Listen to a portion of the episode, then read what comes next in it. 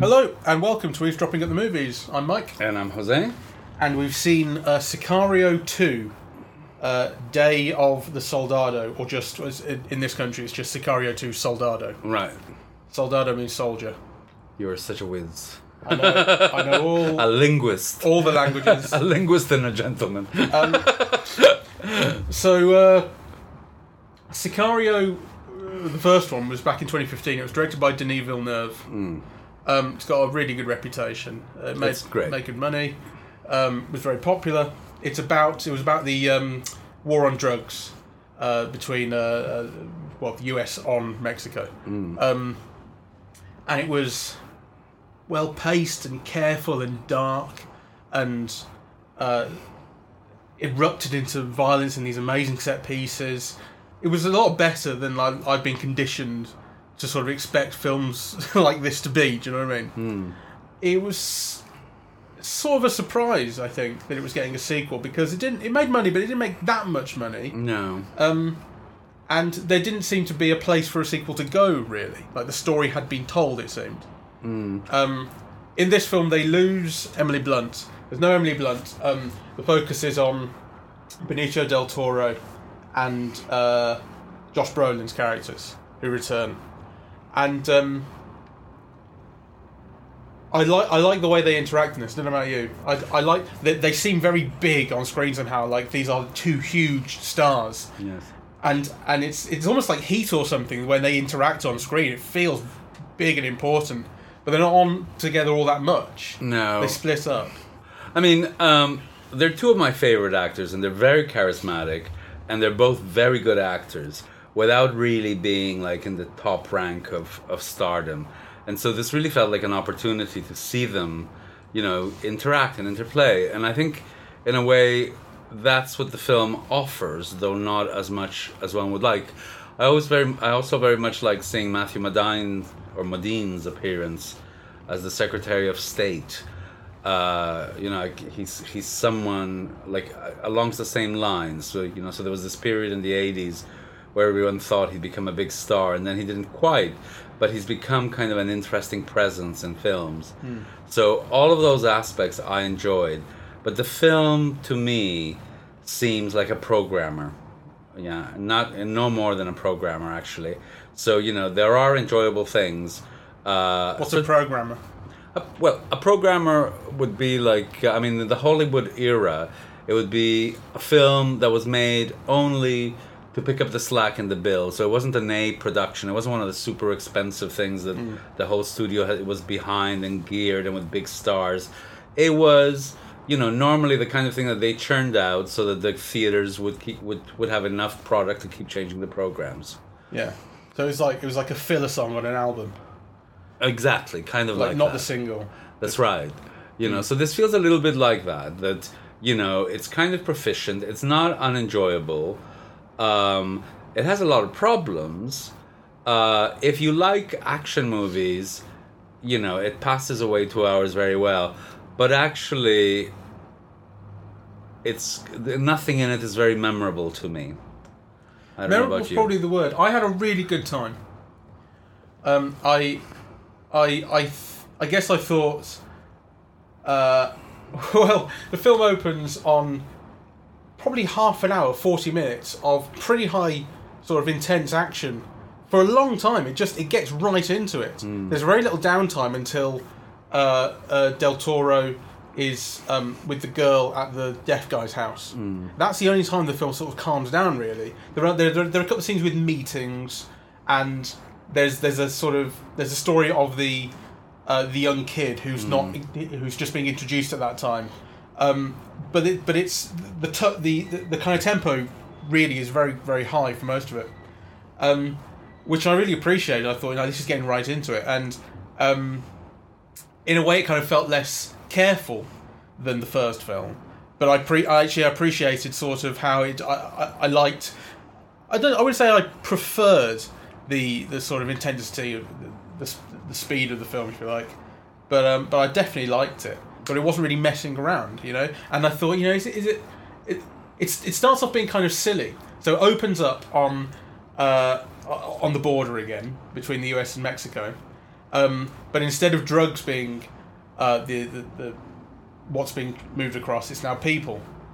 And not only is it people, it's terrorists. Yeah. I said to you at the start, like they've combined America's two worst fears: Mexicans and Muslims. Literally, they smuggle uh, they- they smuggle terrorists, suicide bombers across the border, and then suicide bombs explode. And I think it's Kansas. Yes. This is how the film opens. So America decides it wants to, you know, take disproportionate action on But- Mexico because they're a military junta. But I thought I thought there was something wrong with that actually because I kept waiting for that to somehow be developed and to become part of the rest of the film, and it isn't. So you know, kind of the only point being made at the beginning is that you know now to transport people is bigger business than to transport drugs. There are all these cartels that kind of operate in this corrupt government, right? And yeah, Yeah, you, you're waiting you for. lose the Muslim bit like after the first. Oh, 20 th- yeah, that's absolutely for sure. And I think it's it, people have been saying how uh, the film is timely because obviously the conversation that's going on right now is not just about migration, uh, illegal immigration, migration, but it's also about the, the sort of um, wildly disproportionate American response to it right now Yeah. in the separation of, um, of of children from their families.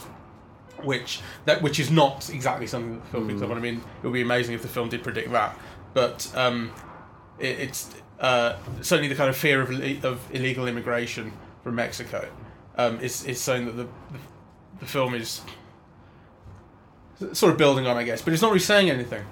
It's not really saying anything, and I, and I spent a little while kind of finding, trying to find what it was saying, and in the end, gave up because it's not really. Well, if, if anything, it's not actually talking about illegal immigration. If anything, it's talking about the American response to it, but it's not even really doing that.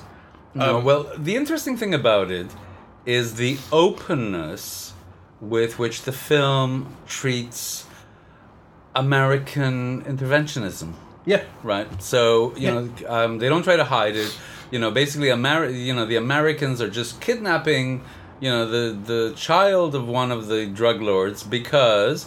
You know, if you want to create a stir in a place, you kidnap their prince, is what we're told. This right? was this was a fantastic scene, and I wrote this down. Uh-huh. So I really loved it. Um, it's all in this really heightened kind of regal language. You know, they talk about, as you say, uh, uh, killing kings. You know, if you, uh, I, I don't, Josh Brolin says, I, I don't see the point of killing a king because you create fifty more. You know, and they talk about if you want to kill, if you want to. Uh, uh, you want to get the king to start the war, so kidnap the prince, which is when you're talking about taking the kid. And then there's something else which was more subtle, which was the defense secretary saying, um, he says to Josh Brolin, these tactics that you used in the Middle East, will they work in Mexico? And Josh Brolin says, they will if you want them to, which has a kind of, like, if you will it, you are the king kind of feeling to it. Well, no, I felt I felt that that line had more to do. They will if you want them to. If you support us, they will. Yeah, uh, uh, yeah. Uh, if you don't support it, then they won't. And actually, that is what ends up happening. Right, halfway through the operation, they back off because they can't deal with, Yeah. you know, the media reverb from it. Right. So um, I don't know. I kind of I I I wasn't bored for once, but but actually it left me nonplussed. Uh, and I think actually, in comparison to the first film, what is missing is the kind of moral conscience that um, Emily Blunt brought to it, right? Because you know she was the FBI or the the whatever the person who played by the book, you know, New recruits, I think. yeah, you know, who believed in the rules, right? Uh, and actually, this doesn't, and nobody does, and you know, so it feels, and and actually, that in itself could be really interesting. I don't mind that, so I don't mind if you're brought into this corrupt world, and you know, and there's this this cynicism, and everything is goal orientated.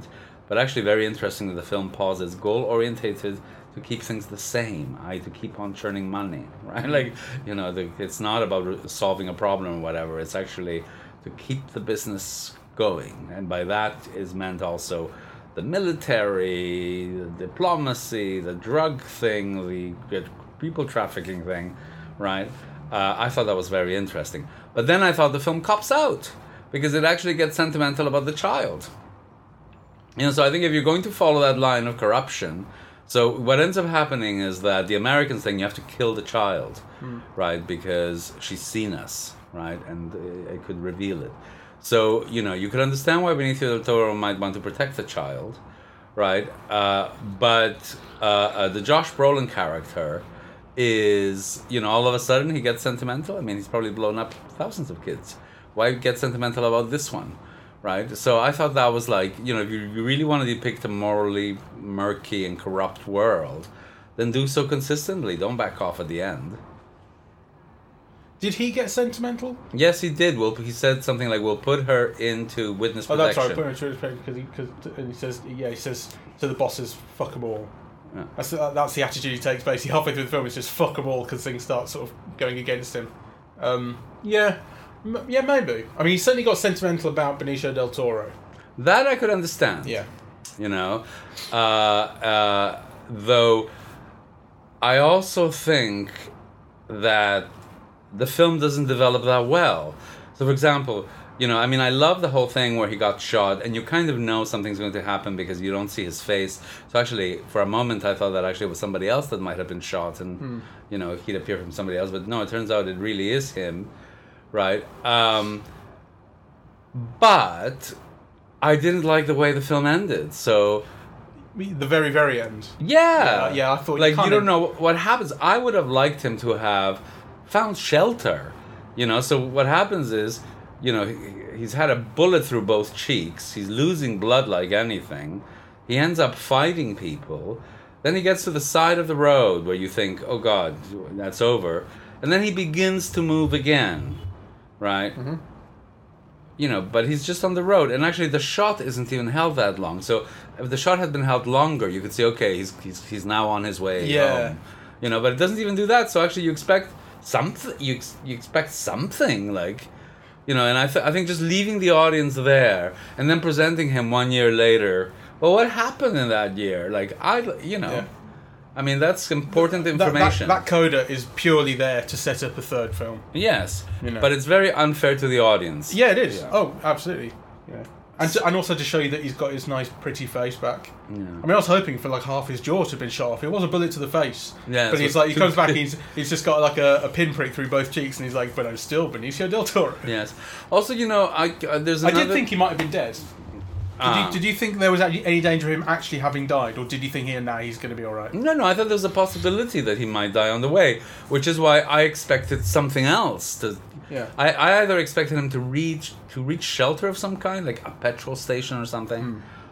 or to see him like What about? I mean, when he was actually shot and lying on the ground, I thought that was. I, I thought it, it- it's funny because I. Th- there's no tension in the film, D- despite the fact that you've got sort of you've got him at gunpoint being held by the cartel. There's the girl, he's there. You, it should be dripping with tension, and it's not. and it isn't. And that's a problem. It should be a problem, but I. But actually, I think it is a problem. it should be a problem, but I didn't find it a problem. I still found the film really exciting. So although when he's eventually shot in the face, um, I, you know, it, it was it was a surprise to me.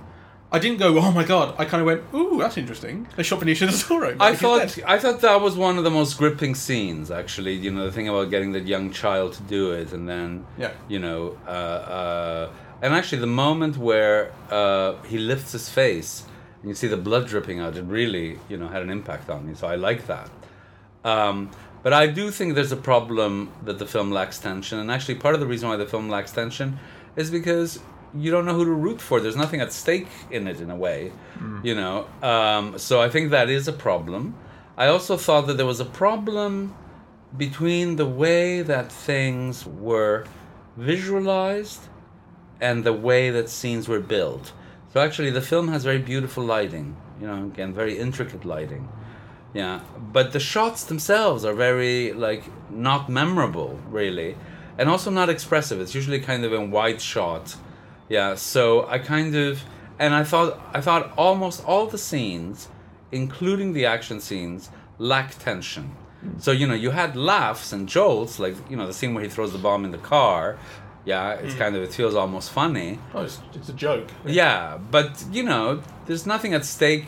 Or there should be something about him almost dying on his last legs, now being chased by another car. You should be hmm. feeling something, and you and you don't, or I don't. Yeah, no, I know what you mean, and um, and this is what I'm saying. Like that lack of tension should be a problem for me. You know, the the film is the the, the, world that these characters are in is brutal and unforgiving, and you know, Benicio del Toro survives by the skin of his teeth. You know, he's got a bullet through his face. He's he's tied up. It's it, head kind of bandaged and, and taped up, whatever. How the and, everyone thinks he's dead. There's no one coming for him. He's losing a lot of blood, and yet he gets out of it. Like it's a fucking brutal place to be. Um, so you should be feeling tension and danger everywhere, and you're just not. The film actually film feels like a knockabout sort of light-hearted film almost like despite the fact that it's violent and and dealing with some kind of dark subject matter I also didn't like. but I had no problem with that. I had Well, time. I have problems with it. but it is too light. I mean, I can't. um, I had problems with it, and I think I think there's also ideological things with it because I don't know if you noticed, but you know, almost none of the Americans on the mission are lost. no. You know, whereas the Mexicans drop off like flies. They, their lives don't matter, and it's not just because you don't know them. Because actually, you know, like in the American team, you just know the protagonists. All the others, like they could have lost a few, but actually they don't. You know, and I think that speaks of a particular kind of treatment of others Yes. that uh, um, you know I found that I found a problem with. Um, I also thought certain things weren't well developed enough. So, you know, there's meant to be a kind of a homology between the young, the male child who chooses to, you know, to to to join, uh, you know, the the the gang, uh, and the girl who is in, you know, the the princess of that, you know, uh, uh, cartel. You know, so there's a kind of a homology that's kind of done there. There's a kind of a homology between Benicio del Toro losing his daughter and you know now being with this other girl, you know, and they're kind of plonked there, but they're not really worked through kind of in a way that resonates or that has an emotional impact. Uh, so I thought, um, you know, for all of those reasons, the film to me was a disappointment. Yeah, I, I, I did quite like Del Toro and, and, and the little girl. I think like there was a little bit of complexity there because um, Del Toro lost his daughter to um, uh, cartel murder, basically, and um, the girl's uh, dad is the guy who um, Had was in charge of the guy who did it. So that he's the, the sort of he, yeah, he basically he, sa- he's, he says I'm an enemy of your dad's. yes, But um, he also is kind of of the understanding that she's a 16 year old girl and she didn't do anything. He's looking after her. yes, Um, but there is this kind of tension there, like he's looking after her, but for the guy who is responsible for basically everything going wrong in his life um, and a huge amount of pain in his life. Um, and then is she, is she a kind of replacement for his daughter? Like, or is he kind of latching onto her for that reason? But as you say, it's not developed. But I No. liked what was there. The film doesn't resonate emotionally, and actually, all of the human relationships could have been further developed with not very much.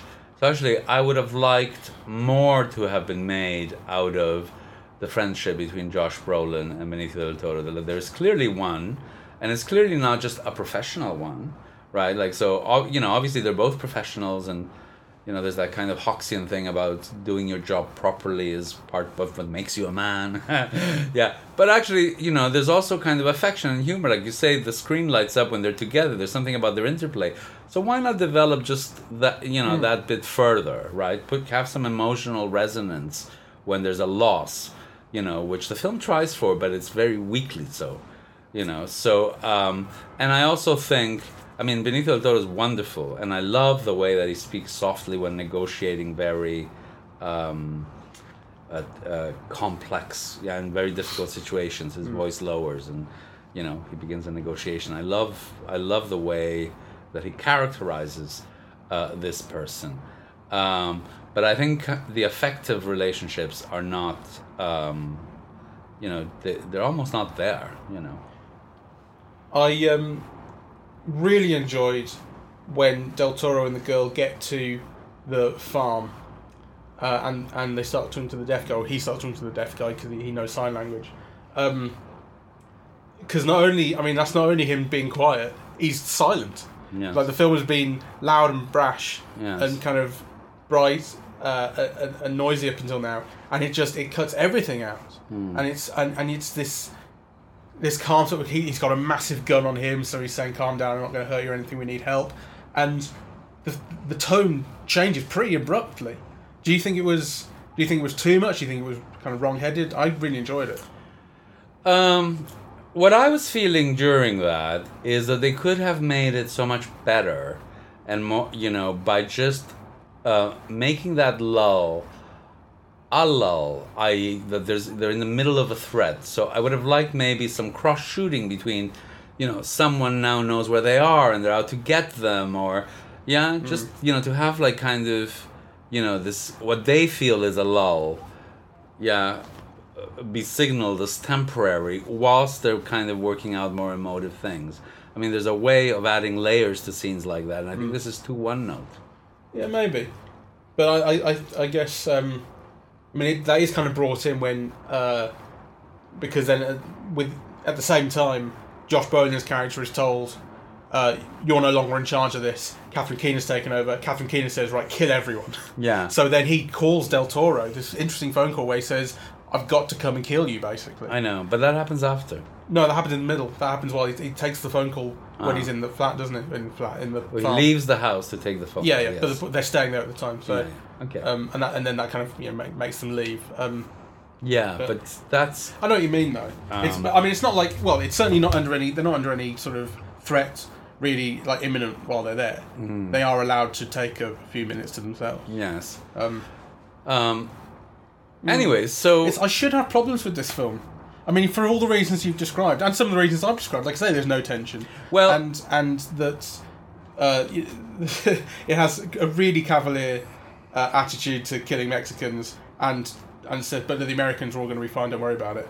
Um, you know, I shouldn't have problems with this. I, I wouldn't say it feels like uh, propaganda in the way that like No, a no. Michael Bay film does, for instance. no. but, But- it is pro- it is a problem. For me, the reason why I called it a programmer is because it's not offensive. You know, like I wasn't bored at all, right? And so, and you know, you do spend an enjoyable couple of hours. Um, but I think nothing is memorable. And you know, there are very talented people here. I mean, I, I read that the you know the screenwriter was the screenwriter of uh, High and High and Low, or what was it I don't called? know. He screenwriter of the first film. Yeah, uh, but also that you know that really wonderful film with Chris Pine, Helen and High Water. Oh, um, yes. Uh, Yeah. Yes, yes, yes. So, you know, kind of. There's nothing offensive. I loved watching the actors. It's some scenes are non-stop action, right? So, you know, so it's it, it's it's like one of those old westerns. Like you you know you know what you're going to get. It does the job. Yeah. Yeah, but kind of you know you're not going to remember it like a John Ford or an Anthony Mann western or something. There's nothing memorable in it. That's the way I feel about this film. Yeah, I know what you mean. I think, I, I, I think it still it maintains some of the darkness of the first film. You know, particularly the end where you've got this this kid who, um, you've been you've been watching this kid, the the boy this is throughout the film, kind of thinking, is he going to like he's, he's getting involved in this gang that smuggles people across the border? Is is he going to sort of? He, he seems to be on the fence, right? So which way is he going to tip? Um, and then by the time you get to the coda, it's one year later. He's shot. He's the one who shot Benicio del Toro in the face. He was kind of forced to by um, the the people in charge of the gang. Um, he almost had no choice, right? He saw the, Yes. the first one who refused got killed. So so he had to do it. Uh, then you see a year later, all, all of a sudden he's, he's covered in tattoos. He seems to have a harem following him, and then t- Del Toro uh, confronts him, having tracked him down. I, mean, I thought that was really funny. You must have heard me laughing when he when he comes through to the, walks in the door, and Benicio, Benicio del Toro is standing there looking at him, and he's going, "Fucking hell, I killed you!" Like uh, that was that was I found that really really funny. I- But then he gone. I I didn't. uh, but actually, you know what puzzles me about that young man is you know when they're all heading back. So he's just he's just killed Del Toro, hmm. and you know they're heading back the whole gang, and they're kind of celebrating in a way. Yeah, you mm-hmm. know, obviously the kid's first time killing whatever, and he leaves the truck and says, "Drop me off here," mm-hmm. you know, and they're all celebrating, and he's not, and I couldn't quite like I mean, I got it, but I was one. But I, you get a feeling that there's more that. Yeah, why Yes. did he choose to leave at that moment? You know. Well, I think I, I, the film, I guess, uh, for, what I took that as was was he's just killed someone, and this is, as I say, this is the kid who's been on the fence the whole time, and so he's done something. He's done the worst thing you can do, really, um, and he is struggling with it. You know, he was forced into it. Like I say, it wasn't exactly his choice because he would have died.